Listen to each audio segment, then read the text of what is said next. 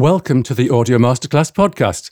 Today's topic is how to edit out pops in speech or singing.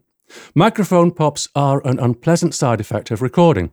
It's best to avoid them in the first place. But what if someone sends you a poppy vocal recording to fix? I'm David Mellor, course director of Audio Masterclass. We recently received a vocal recording, just the vocal, no backing, that was perfect in all respects, except that it had a few small pops.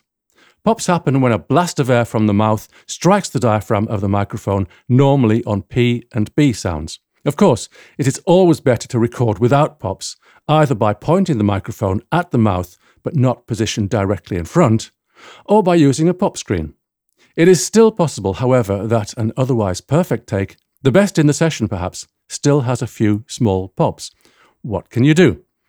Zoom in on the pop until it fills around half the screen so that you can see it clearly. If the pop occurs before the actual P or B, then you can simply edit it out.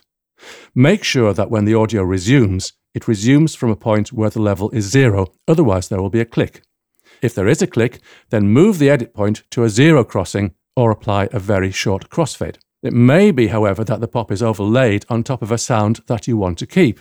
Often, pops occur only at low frequencies, in which case it may be possible to filter out most of the problem. Select an area about twice the duration of the pop and apply a high pass filter. Experiment to find the best cutoff frequency and slope. Process the signal, then shift the boundaries of the region so that only the pop is filtered.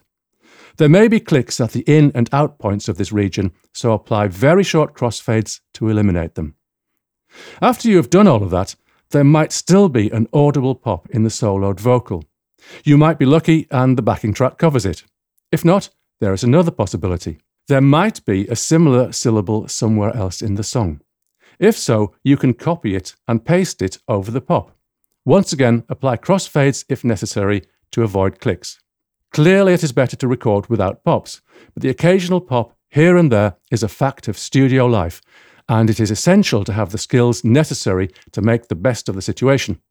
Remember also that however perfect and meticulous your recording techniques are, one day you might have to work with somebody else's recording that isn't so clean. I'm David Mellor, course director of Audio Masterclass. Thank you for listening.